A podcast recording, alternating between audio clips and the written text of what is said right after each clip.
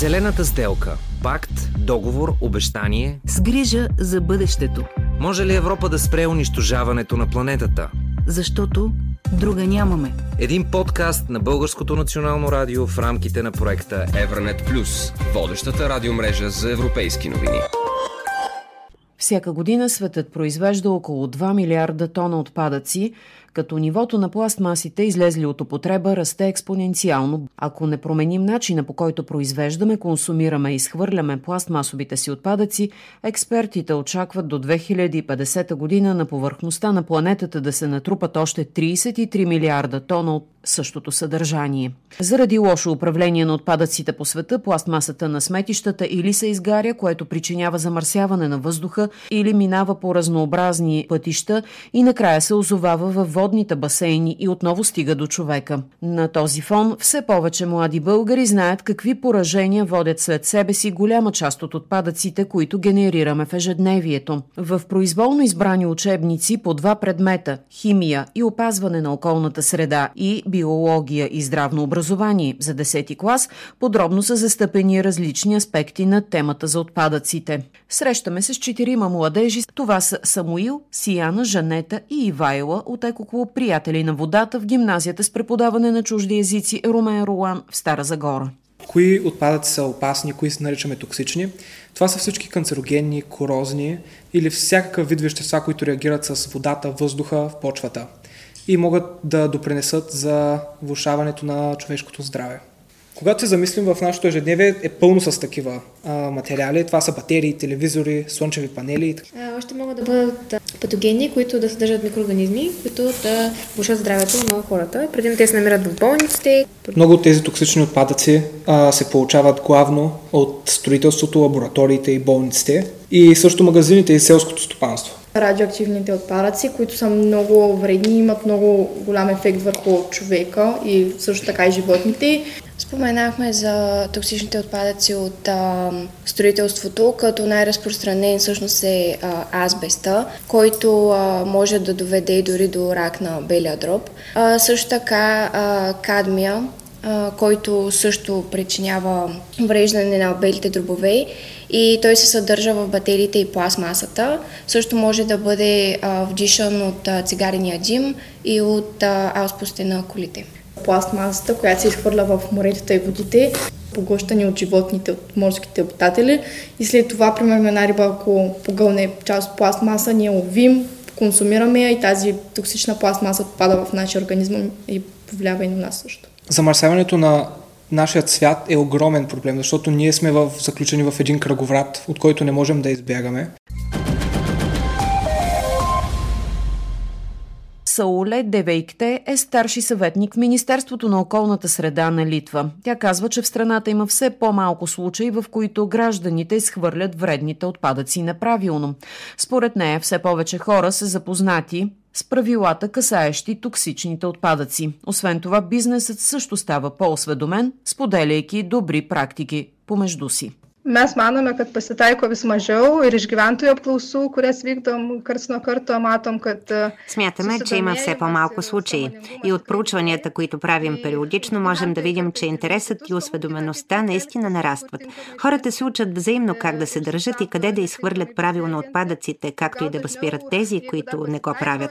Може би, ако все пак има неправилно изхвърляне, то се дължи на незнание. Определено търсим начини да достигнем до тези, които все още не са са се интересували от тази тема, но ние не го виждаме като злонамерено поведение от страна на гражданите.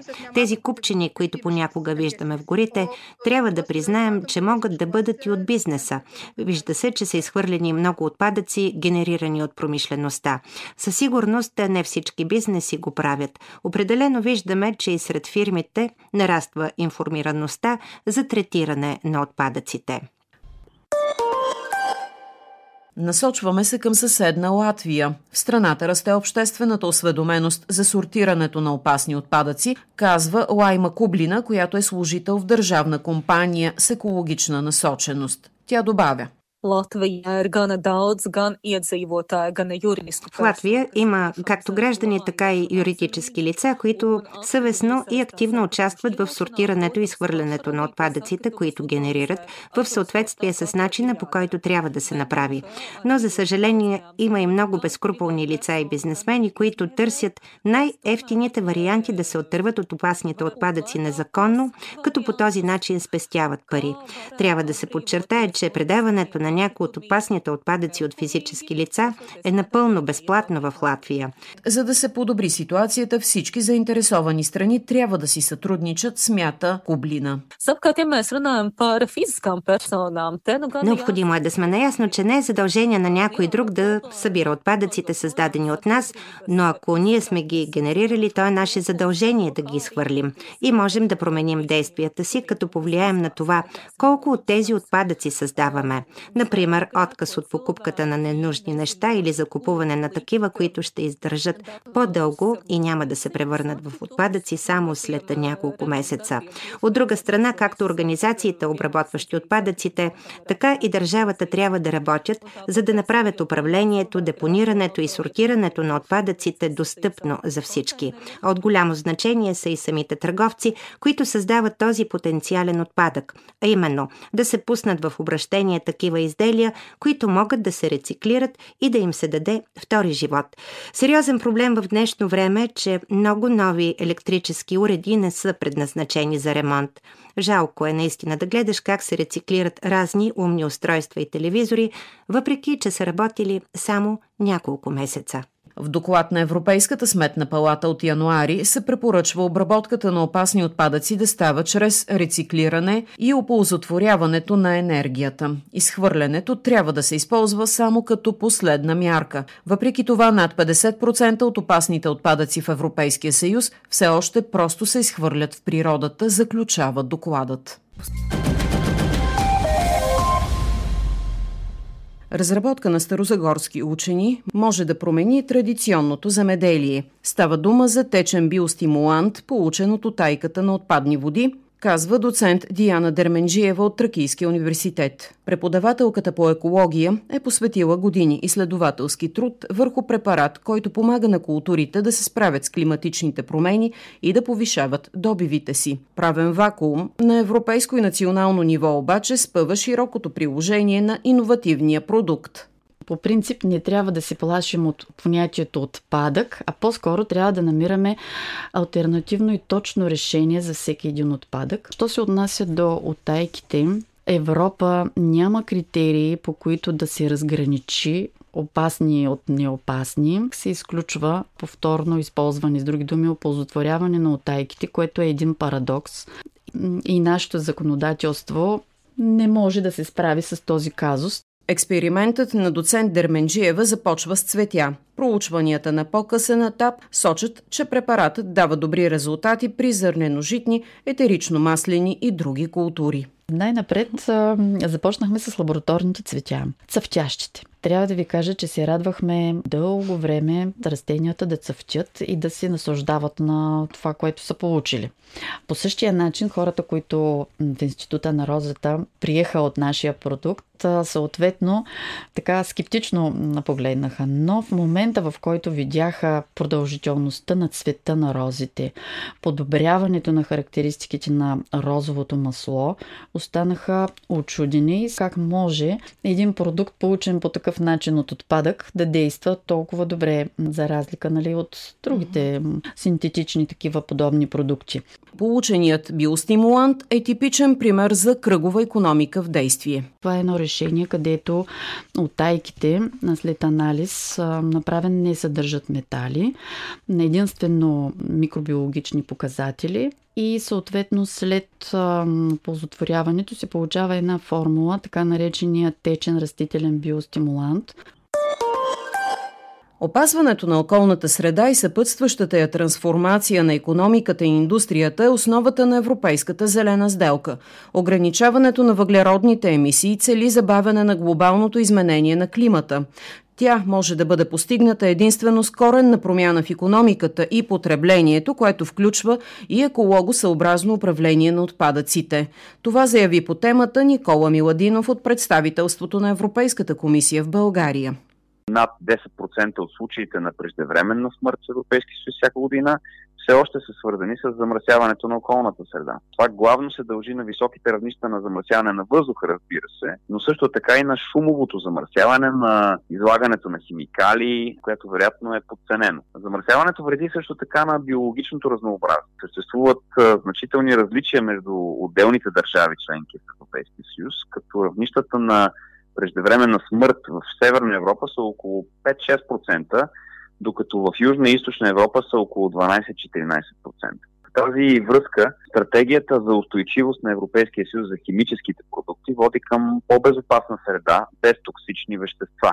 Химикалите са от съществено значение, разбира се, за нашето благосъстояние, за високия ни жизнен стандарт, за комфорта на съвременното общество. Въпреки това, повечето химикали имат е, опасни свойства, които могат да навредят на околната среда и на човешкото здраве. Очакванията са световното производство на химикали дори да се отвои до 2030 година. Широко разпространеното използване на химикали ще се увеличи, включително и в потребителските продукти. Затова предприехме допълнителни инициативи към вече съществуващите европейски регулации, като например забрана на най-вредните химикали в потребителските продукти и разрешаване на употребата им само когато е крайно необходимо. Увеличаване на инвестициите в производството на използване на химикали, които са безопасни и устойчиви по дизайн и през целия си жизнен цикъл могат да бъдат употребявани. Миналия декември също така комисията предложи преразгледан текст относно класифицирането, етикетирането и опаковането на химикали, което въвежда по-добра защита на етикетите. Освен опазване на човешкото здраве, регулациите имат и дългосрочна цел за постигане на нулева токсичност в околната среда в Европа. Колкото по-малко вредни химикали се произвеждат, толкова повече това допринася и за борбата с изменението на климата. През февруари тази година Европейската комисия предложи законодателни промени, целящи подобряване на защитата на работниците от рисковете за здравето. Инициативата е свързана с употребата на олово. То може да засегне репродуктивните функции в човешкия организъм. Миладинов подчерта, че според различни статистически данни, около 100 000 работници в момента са изложени на вредното влияние на оловото на работното си място. Същевременно Европейската комисия полага сериозни усилия за насърчаване на политики в полето на кръговата економика. За съжаление, само 38% от отпадъците общо в Европа всъщност се рециклират. Средностатистически всеки от нас произвежда около 5 тона отпадъци годишно. Политиката на Европейския съюз за създаване на така наречената кръгова економика всъщност цели превенция, т.е. да се насърчава индустрията, търговията и потребителите изобщо да не произвеждат отпадъци. Да не се стига до нуждата тези отпадъци да се рециклират изобщо, защото сам по себе си всеки процес на преработка изисква енергия, транспортиране и в крайна сметка вредни емисии в атмосферата и повишени разходи. Имаме редица европейски регулации, от употребените електрически кружки до а, изразходваното машинно масло за двигателите, например, за строителните, земеделските отпадъци и така нататък, но промяната ще е ефективна, ако всички сектори на економиката просто не се нуждаят от нови суровини, а използват тези за многократна употреба или когато е възможно, изобщо не използват вредни и нови суровини, биоразградимите пластмаси и компостируемите пластмаси. Те се появяват в нашето ежедневие като альтернативи на а, обикновените небиоразградими пластмаси. А, лесно е да се помисли, че те са екологосъобразни, тъй като биват наричани био. Това е вярно до известна степен, но само ако са на лице определени условия за устойчивост. Когато обаче пластмасите на биологична основа са получени от растения, специално отглеждани за, за използване на изходна суровина, например захар, зърнени култури или растителни масла, а не от органични отпадъци или странични продукти, тези пластмаси се конкурират за, за една и съща земеделска земя. Европейският съюз увеличава с 100 милиона евро средствата за разработване на по-рециклируеми и интелигентни пластмасови продукти, припомни Никола Миладинов. Имаме и директива за пластмасовите продукти за еднократна употреба. както и за пластмасовите турбички, които целят превръщане на рециклирането в изгодно за бизнеса. Европейския съюз, освен това, увеличава и финансовата подкрепа за иновации с около 100 милиона евро за разработване на по-интелигентни и рециклируеми пластмасови материали, за по-ефективни процеси за рециклиране, за проследяване и отстраняване на опасни вещества и замърсители от рециклирана пластмаса. Регулациите на Европейския съюз целят насърчаване на устойчивостта. Каза Никола Миладинов. За Евранет Плюс Таня Балабанова. Зелената сделка. Да изтъргуваме бъдещето в полза на планетата. Друга нямаме. Един подкаст на Българското национално радио в рамките на проекта Евранет Плюс.